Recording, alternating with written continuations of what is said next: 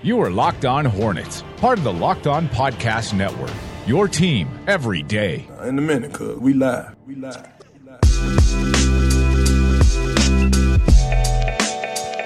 And welcome to the Locked On Hornets podcast. I'm Walker Mail alongside Doug Branson. We are coming to you from the Gittimer.com studios in Uptown Charlotte. If you're in sales and need help, visit Gittimer.com today to learn how they can help you do the one thing you want to do, and that's make more sales. Make sure you are following us on Twitter and Instagram at Locked On Hornets and on Facebook facebook.com slash locked on hornets. You can find me on twitter at walker mail and doug at doug branson nba we are part of the locked on podcast network your team every day. Visit lockedonsports.com to check out all of our podcasts on the nba the nfl the mlb and fantasy sports. San Antonio Spurs assistant James Borrego will reportedly become the Charlotte Hornets' new head coach, although it is not official yet. I would expect some dotting the I's, crossing the T's, just maybe taking a while to announce it, make it official. Um, but it will be announced, you would think, soon. Borrego is expected to become that head coach very soon. We'll have plenty more for you on that later on in the show. We'll continue to break down Borrego's hiring him becoming the new head coach of the Charlotte Hornets. The Western Conference Finals are set between the Warriors and the Rockets, while the Cavs are still waiting for their opponent, depending on Philly's ability to come back in a way no other NBA team has before. But at least Philly, at least for one game in Game Five, did in Game Four, I should say, did stave off elimination. Philip Reich, Philip Rossman Reich, will join us as well to discuss the Borrego hire. Reich is based down in Orlando. He's the editor at Orlando Magic Daily and the host of fellow podcast friend Locked On Magic. He is uh, also based. He's based in Orlando, so he knows of James Borrego's interim head coaching days with the Orlando Magic. He went 10 and 20 down with the Orlando Magic when he was the interim head coach after Jacque Vaughn's firing. So he knows a little bit about that stint that he had. Brief, but maybe a little telling for the future. And Dwight Howard. He joined the Get Up crew on ESPN yesterday to discuss some storylines around the NBA. Some interesting comments from him so we'll give you that on top of everything else. I know Doug is absolutely burning to talk about the Dwight comments because he agrees with him so much. So we'll move on to James Borrego. And he is going to be the new head coach for the Charlotte Hornets after looking for a decent amount of time after relieving Steve Clifford of his duties as the head coach for the Hornets. And it was a little bit of a quiet process, but you did see some names float around and there was quite a bit of names. We discussed it yesterday that we felt they did a good job of not just naming a couple of guys, honing in on them, and not giving else anybody really a chance. They gave a lot of people a chance. Jay Larranaga and James Borrego were the two people that particularly wowed them, and it ends up being Borrego as the guy. He becomes the seventh head coach since the Bobcats returned to the NBA, of course, returned to the city in 2004. The names, interesting names along the way that we have gone through here in Charlotte. Bernie Bickerstaff, he was from he, he was here in 04 through 07. Then it was Sam Vincent 07 through 08. The Larry Brown era started from 2008 to 2010, the only other playoff appearance I believe besides Steve Clifford and what he got them to. Paul Silas, he returned back from the dead 2010, 2012. Mike Dunlap from 2012 to 2013, the excellent Mike Dunlap year was amazing. Steve Clifford 2013 to 2018. And now here we are starting in 2018 with James Borrego.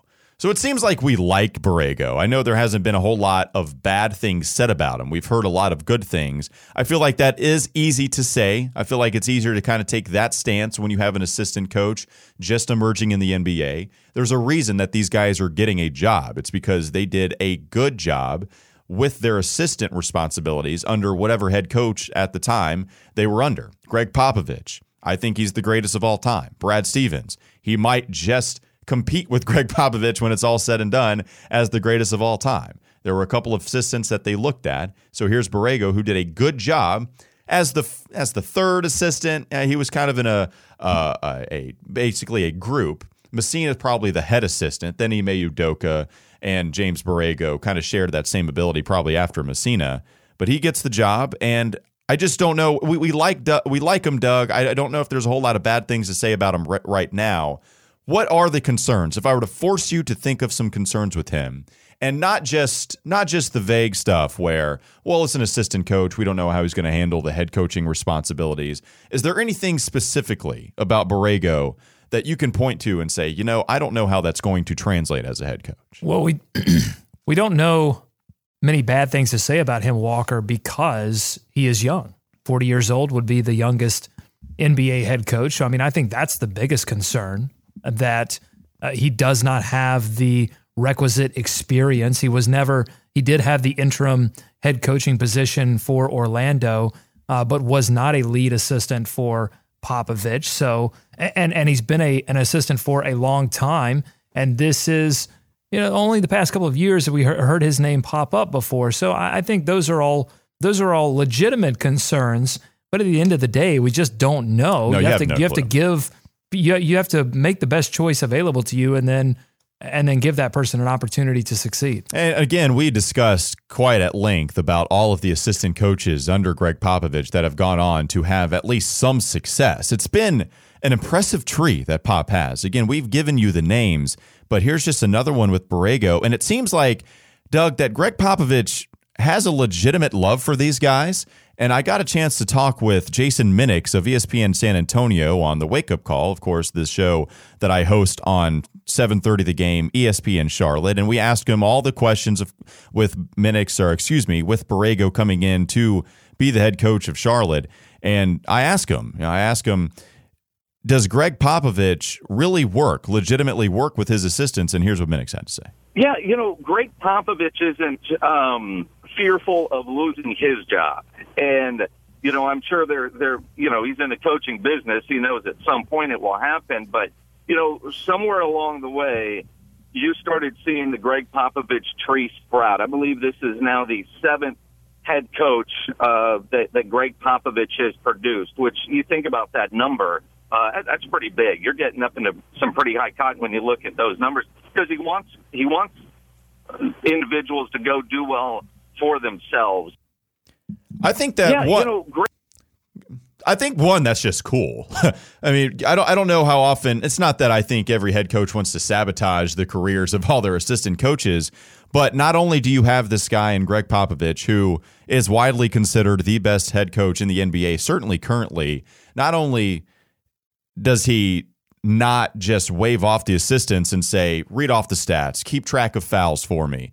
Uh, what what's the box score like right now? How many fouls do we have as a team?" Instead of all that, he really puts these guys in a role where they can develop the players. He trusts them. He wants them to do well. And you've only heard good things from Pop, who has dealt with a lot of these guys who go on and get a head coaching job somewhere. And a lot of the better coaches in the NBA, they have figured out a way to delegate, not only because it normally makes for a better staff, but it also, uh, it, you know, makes for a better head coach in that they don't have all of that responsibility weighing down on them.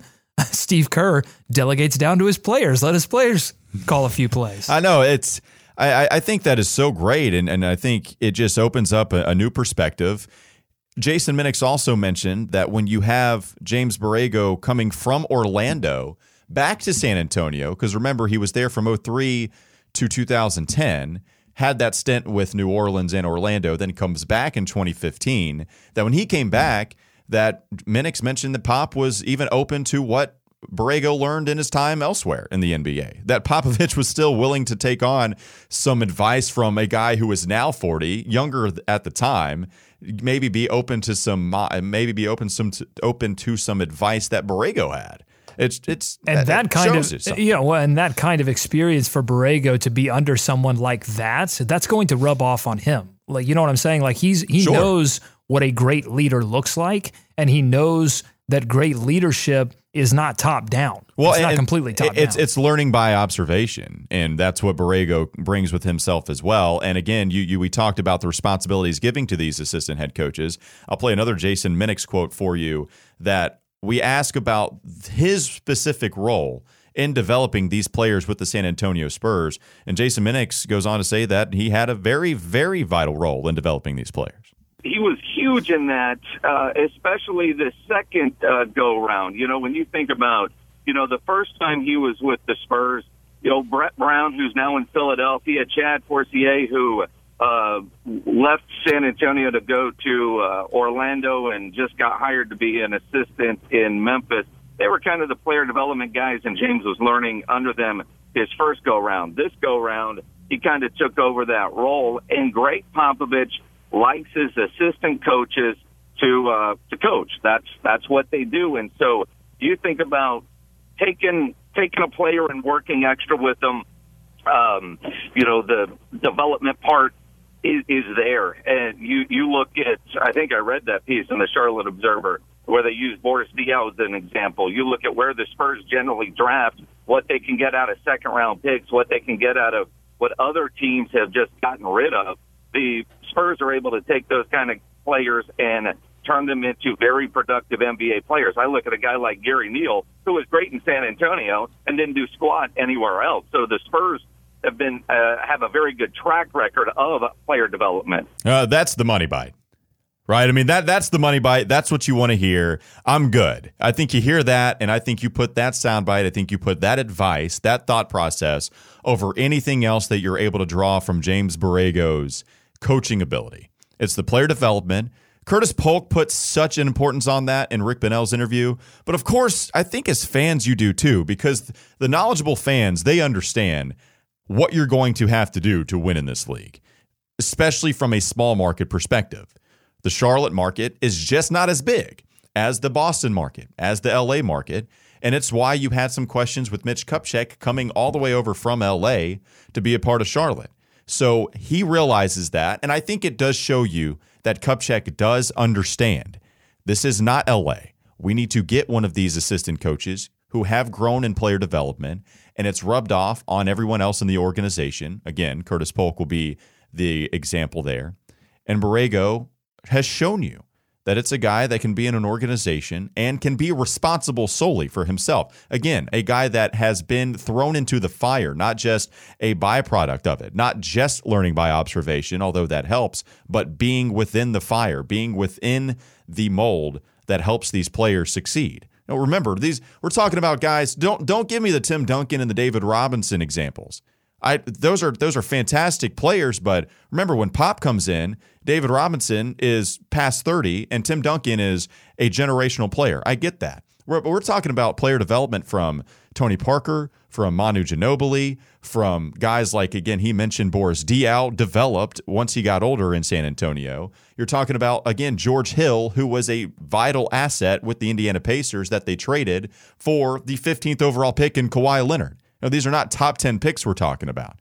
They are consistently, it's crazy. It's crazy to see the double digit picks develop under what Gregg Popovich was able to do. And of course, James Borrego being a guy who was well within that mold. So I think you have to think all good things right now, at least, for what you've seen with James Borrego. We'll take a quick timeout. And when we come back, we'll get some Borrego takes from Philip Rossman Reich of the Locked On Magic podcast and Orlando Magic Daily. Stick around with myself and Doug Branson. You're listening to the Locked On Hornets podcast.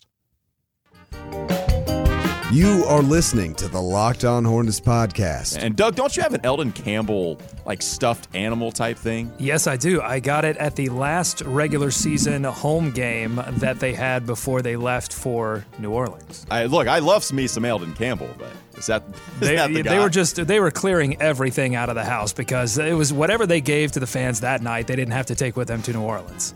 Get more Hornets analysis on LockedOnHornets.com.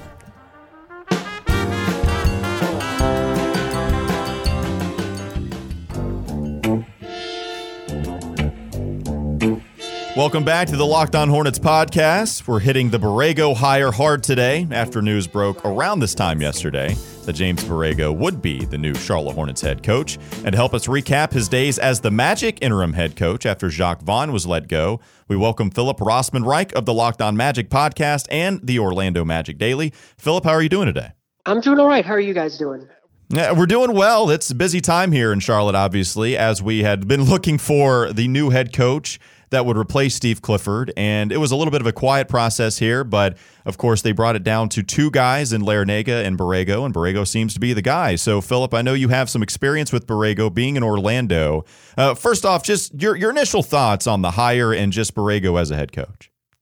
You know, I, I, think I think J- James Borrego is, is, he's obviously been a guy that's that's been around uh, the Spurs organization for for a long time. Uh, you know, he's brought into Orlando to kind of be uh, someone who could bring a little bit of experience to the bench because when the Magic hired Jacque Vaughn, he only had I think two years of assistant of assistant coaching experience. So he was kind of the the steady hand, the guy that was that was kind of there to to make sure that that you know, Vaughn was was kind of doing all or be be a sounding board for for Jacque Vaughn as he kind of gained experience uh, as a head coach and and you know when the time came that that that obviously wasn't working out with Vaughn. He was the guy that the Magic brought in to kind of hold the boat steady. I, I, I think, um, you know, Orlando at that time was three years into this into this current rebuild. Uh, they weren't making the progress that they wanted to make, and so they they still trusted James Borrego to help them uh, continue whatever growth they were they were they were making that season and, and kind of get into the offseason on a, on a positive note. And even though he finished only, I think, 10 and 20 in those final 30 games, I think most most everyone would say that the Magic finished playing better that year than they were beforehand. So uh, Borrego so to everyone that, that I that I know, everyone thought he did a he did a really good job. Yeah, Philip, and, and you mentioned that record. That's where I was going to lead into next. You look at that roster. I was looking at it when he was the interim head coach. Well, and the roster, it, it wasn't great, but there was some talent there. But also, you have to keep in perspective, things weren't exactly going all that well as Vaughn is let go, as Borrego does become the interim head coach for just the last 30 games. What do you make of that record, uh, Philip? I mean, is the 10 and 20 record really indicative of Borrego?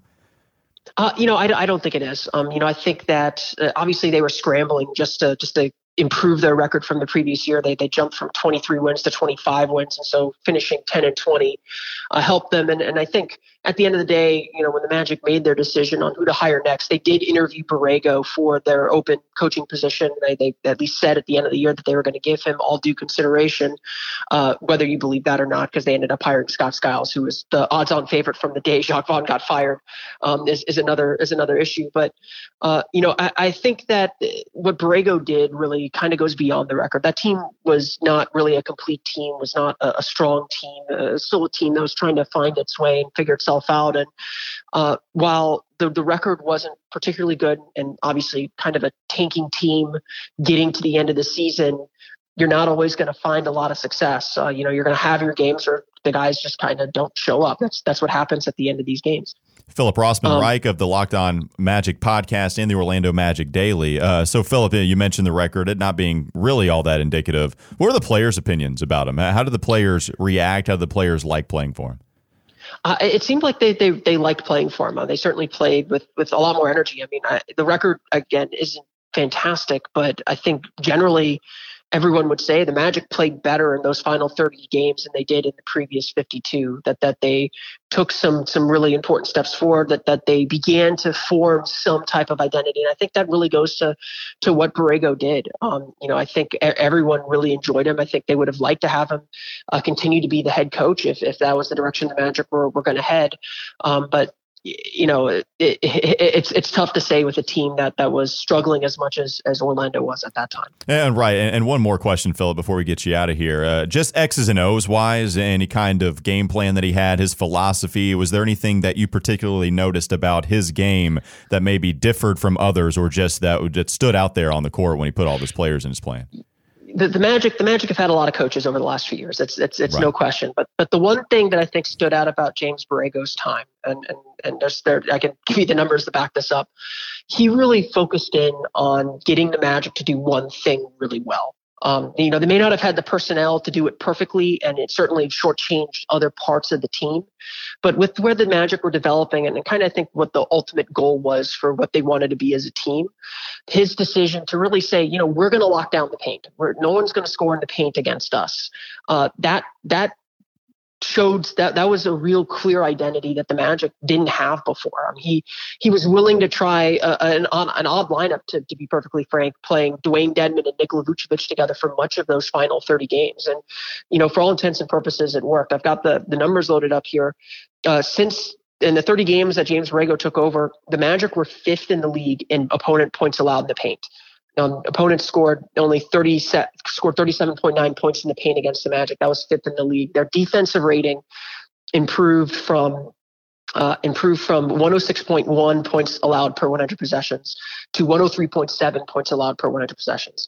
Uh, those, you know, smaller sample size, obviously, but but that's that's a pretty significant improvement, and it, it was a reason why everyone felt very optimistic about the team moving forward, whether Borrego was the coach or not, because he seemed to focus in on something that the team could really work on, and they showed that improvement. Now, obviously, Charlotte's in a different spot. Charlotte, I think, has playoff expectations, so you can't kind of fine tune that one area. You got to be able to do the whole picture. But for what that Magic team needed, it, it was probably the one point in time that the Magic actually had an identity that was working over the last six years. All right, brief but fantastic. That was Philip Rossman Reich of the Locked On Magic podcast and the Orlando Magic Daily. You can catch him on Twitter at Phil R Squared. Philip, thanks so much for joining us, man. That was great stuff.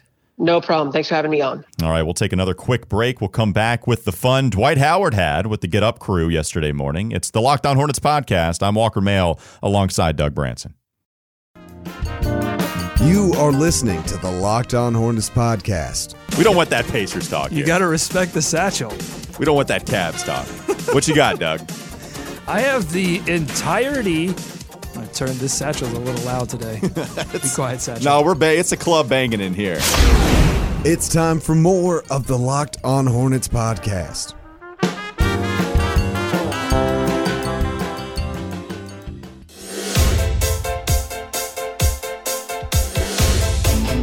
Thanks for joining us on the Locked On Hornets podcast. Good stuff from Philip Rossman Reich of the Locked On Magic podcast, our buddy down there in Orlando, also of the Orlando Magic Daily. Again, I'll pub his Twitter out. You can find him on Phil R Squared. Good stuff from him. Gave you a real detailed insight for just the 30 games that he coached as the interim head coach for the Orlando Magic. Doug, you and I both kind of raised an eyebrow about one particular comment. It sounded all too familiar here in the Queen City. That dedication to Right. interior defense, that was a staple of Steve Clifford's uh, defensive scheme. And a lot of people, a lot of fans were critical of that because it came a lot of times at the cost of, of three point makes for the other team. And so I guess the question in my mind is was that a reflection of where the Magic were? Or is that something that he is just absolutely 100% dedicated to and wants to implement with the Charlotte Hornets moving forward? Because that's a message, Walker, that I think fell on deaf ears this past season. Well, and again, right. So if he comes in and that's something that he's praising, I don't know if it's going to be at the forefront of whatever message he wants to adhere to, but it would be interesting for that one to be at the forefront of it, or at least in the first couple of things he mentions. One thing Reich did mention was that he possibly just didn't have the personnel for it. That again, you had Nikola and Dewayne Dedmon. Dedmon seems like a guy that's kind of equipped to go down there. Nikola, not so much, right? I mean, he's an offensive guy. It's not a guy that's going to protect the rim. He's going to have his back to the basket, kind of falling in that dinosaur age. And was it a situation where, look, there are nine holes in this ship? I'm going to patch one of them. And I'm I'm going to be, and it's going to be damn patched. right. It's going to be the best patch you've ever seen. Now, there are eight other holes. There's water coming in here, but not from there. Right. We're not sinking on that part. I got this one covered, guys. I don't know what else you guys got to do, but this one's covered. Can you do anything else? Can you patch more of those holes with a roster that looks like what the Charlotte Hornets have? Can you bring a fresh idea? That's going to be the big question because he's going to have a veteran roster, most likely. They are not uh, in a position really where they can move a lot of these contracts to basically remake this team. So he, for the most part, has what he has. Can he get that same veteran roster to hear a, a message better than they heard it, especially defensively, than they did last season? Talking with Keith Smith of Real GM yesterday, I asked him about James Borrego and what his thoughts on that were.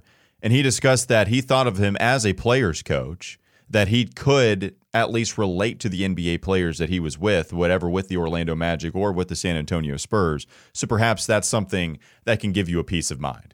Perhaps that's something that can give you some kind of comfort there. Because again, I'll, I'll reiterate this. I don't think Steve Clifford is some tyrant. I think he was able to relate to some players. I don't exactly think you would call him a player's coach as well. And maybe there is that young side of things with Borrego that does allow him to relate to today's players a little bit more than what Clifford was when he comes into the league in 2000 under the Van Gundys. He was straightforward. He was honest, and I think he had the respect of a lot of the players, especially the player. He was able to connect with players like Kemba Walker that were just dedicated to getting better, working hard, getting in the gym every day. I- I would, I would assume that he had difficulties connecting with players who didn't fall into that category. You know, players that were certainly professional, but at the same time were not, you know, manic about their work ethic. And you just wonder if if coaches like Steve Kerr and Gregg Popovich are the same way, or and James Borrego, or can they connect with those players in a way to get them to be a little bit more in line with that Kemba Walker mentality. So perhaps in line with that mentality of Borrego to protect the paint will be Dwight Howard, who had some fun yesterday with the Get Up crew on ESPN. Of course, that new show that aired basically about a month ago with Michelle Beadle, Mike Greenberg, and Jalen Rose. Love Jalen Rose, by the way, one of my favorite guys out there. All three of them welcoming Dwight Howard to the set. Dwight Howard had some interesting comments. So, uh, yeah, just real quick, this was on. Uh, they asked him about the Oklahoma City Thunder and having three superstars on what team, who, you know, how does that affect the team in general? Uh, yeah, let's let's play that clip. Which player do you feel like should have been doing the most sacrificing?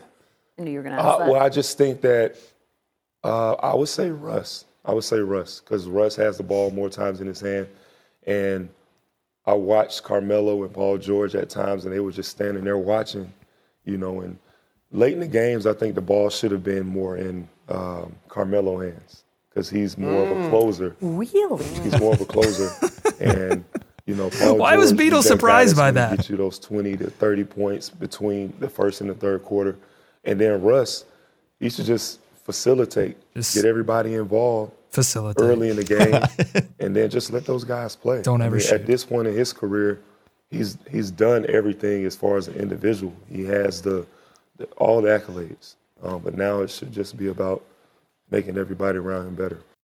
You okay, Doug? Hold on. I, I want I want to inform the listeners of what I just saw. I went to serve as a window to what I just saw from you behind this window. This is your face made about a million changes, and none of them looked with the positive. This is not the first time that I've heard this clip, Walker. But every time, I'm just amazed at the lack of of self awareness that's going on. Certainly, he is entitled to his his opinion. You you don't see players you well, you don't see players going out and and attack, especially active players, sort of attacking other teams or attacking other players. It's sort of like coaches. They don't they don't like to, see, to I, attack the troop. I don't know. Was it attack? You think it's it's it's full on attack on I, Russell Westbrook for sure? He's saying, "Look, this guy's gotten everything he's gotten, and he needs to give the ball up to Carmelo Anthony." Why did that surprise that, Beadle that that Dwight Howard would side with the, the ball Anthony stopper? Comment was interesting. It was interesting. I thought at first, I because the way I took it at first, I honestly, I honestly don't think Dwight Howard meant anything by it. I really don't. I uh, Dwight Howard, man, I'm telling you this. I'm not. I'm saying Dwight Howard has rubbed a lot of people the wrong way. There's certainly a lot of people that don't like Dwight Howard in this league. I didn't take that as a crazy attack on him. They were bad comments they weren't exactly all that true. I don't really look if he wants to go out and say that that X player should do Y or you know Y player should do Z. I don't really care about that, but it's just the the lack of self awareness when he talks about the Russell Westbrook. Yeah. Russell Westbrook has all of the individual accolades, and now he should work to facilitate everyone else on his team. And then you, you look at Dwight Howard last season, assist percentage six point nine percent. That was thirty first percentile among bigs. His assist to usage percentage was 0.31 that was seventh percentile, meaning there were only a couple of bigs that were less willing to pass in the NBA. there's that many relative to his usage. So he's describing himself. What, what's what's funny about this though is it reminds me of Kobe Bryant dissecting a Rockets play earlier, I think in the last couple weeks. I think it was just maybe a week and a half ago, where Kobe Bryant saying, "We'll see what happens is when you get triple teamed right here, you know that this particular guy is going to be open, so make sure you're passing." You're sitting there thinking, "Kobe, you would have jacked that." Wait a minute! Wait a minute! Wait a minute! Wait a minute! Wait a minute! That's what we're thinking about with Dwight Howard. Like Dwight Howard, I'm not. I'm not so sure I disagree with Dwight Howard to be honest with you, because what have, what have we killed Russell Westbrook for here? And I think I think this year you did see some truth to that where it is tough for guys to get in a rhythm because Russell Westbrook is just crazy sometimes. I think there are times where he's out of control and he's so fun. And I love watching him play. I'm a fan of Russell Westbrook. But man, you can't be that inefficient. You can't be. And it's the reason that I think you can look at other guys. And I think it's a reason why everyone else was kind of quicker to the punch last year when he's getting the triple doubles, but he's just not efficient a lot of these times. And I think there is some truth to that. But to your point, there absolutely is some lack of self awareness. It goes to the Kobe Bryant thing. Dwight Howard can see it, but he just can't see it when he's on the court. And he can't kick it out of, co- of a double team when he's in the post with his back to the basket. I will certainly say this: he is an expert in everything that he was commenting on. He was serving as he has a doctorate in, in everything that he was talking about in that clip. I love me some Dwight Howard, man. I love it. I he's a love fun listen, dude. I respect the boldness of going on television and telling another superstar that he demands too much of the offense. that is incredible. I can't wait to see what we get from Dwight Howard this season. I'm a fan. All right. NBA playoffs last night. We'll go mention real, real quick. We'll try to give you some somber, we'll try to leave you on a somber note. A requiem for Donovan Mitchell, who just had a bonkers third quarter last night. 22 points. Now, I don't know if you can pay attention to the first, second, and fourth because he was out for majority of the fourth. But 22 points in that third quarter, Doug. How are you feeling today after seeing that from a player who goes two selections after Malik Monk? And the two teams, two of the teams that passed up on him, the Detroit Pistons and the Charlotte Hornets, now have fired both their coach and The most their- criticized teams for passing on him. Yes, have fired both their general manager and their coach. And in the case of the Detroit Pistons, that was one guy. Who was before the Hornets last season? Who was at 10? Do you remember? Oh, it was Portland, right? Yeah. Because they took Zach and then Collins. Denver traded away Right. their pick to the Right. Jazz. Right. I mean, which is crazy. And people don't talk about the Denver Nuggets for doing that. No.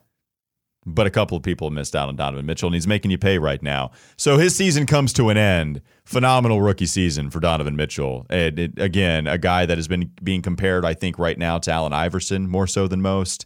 I can see the comparisons. The numbers certainly compare from both of their rookie years.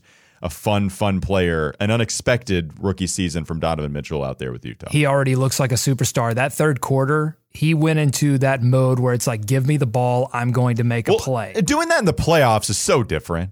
It, it- I think sometimes you can chalk it up to being naive, but man, we talk about experience all the time. I mean, that guy in the playoffs, talk about being a monster. Talk about just having guts. Talk about just a guy that wants it more than anything. Look, I know that's a lot of cliches, but Donovan Mitchell, I feel like feels or fills a lot of those roles. and was battling a few injuries throughout the playoffs. He had a few nicks and dings. And when he figures out how to uh, how to basically do what he did in the third quarter and extend that through an entire half, because you know James Harden, of course, came up with that huge one-on-one defensive play, stealing the ball from Right. Donovan Mitchell that injured him and knocked him out. Yeah, of the he rooked quarter. him. That's a rook moment. exactly. When he figures that out, oh my god. Oh, he's gonna be he's gonna be so fun. It hurts. It does hurt. It really, really hurts. I still like Malik Monk. You can't give up on him, and yet it still hurts for Donovan Mitchell against a very good team, by the way, in Houston. Gonna be fun to see his career as as as long as he plays. So hopefully, hopefully he is able to continue. And shout out Chris Paul. He's in the Western Conference Finals. He's a good player now. We can tell later. We can crunch that narrative. That narrative's gone. We, we can acknowledge that he's actually good at basketball now. right. Now he's good. Chris Paul, congratulations. Welcome to the Hall of Fame. All right. Thanks for listening to the Locked On Hornets podcast here on the Locked On Podcast Network. Follow us on Twitter and Instagram at Locked On Hornets. A big thanks to Philip Rossman Reich from Joy for joining us from the Locked On Magic podcast. Great stuff on James Borrego. Again, you can catch that out as we release that. Catch that on Twitter as we release that. Subscribe to us on Apple Podcasts, Stitcher, Overcast, wherever you get your podcasts. Just search Locked On Hornets. Thanks again for listening, guys. I'm Walker Mail alongside Doug Branson. We'll talk to you tomorrow.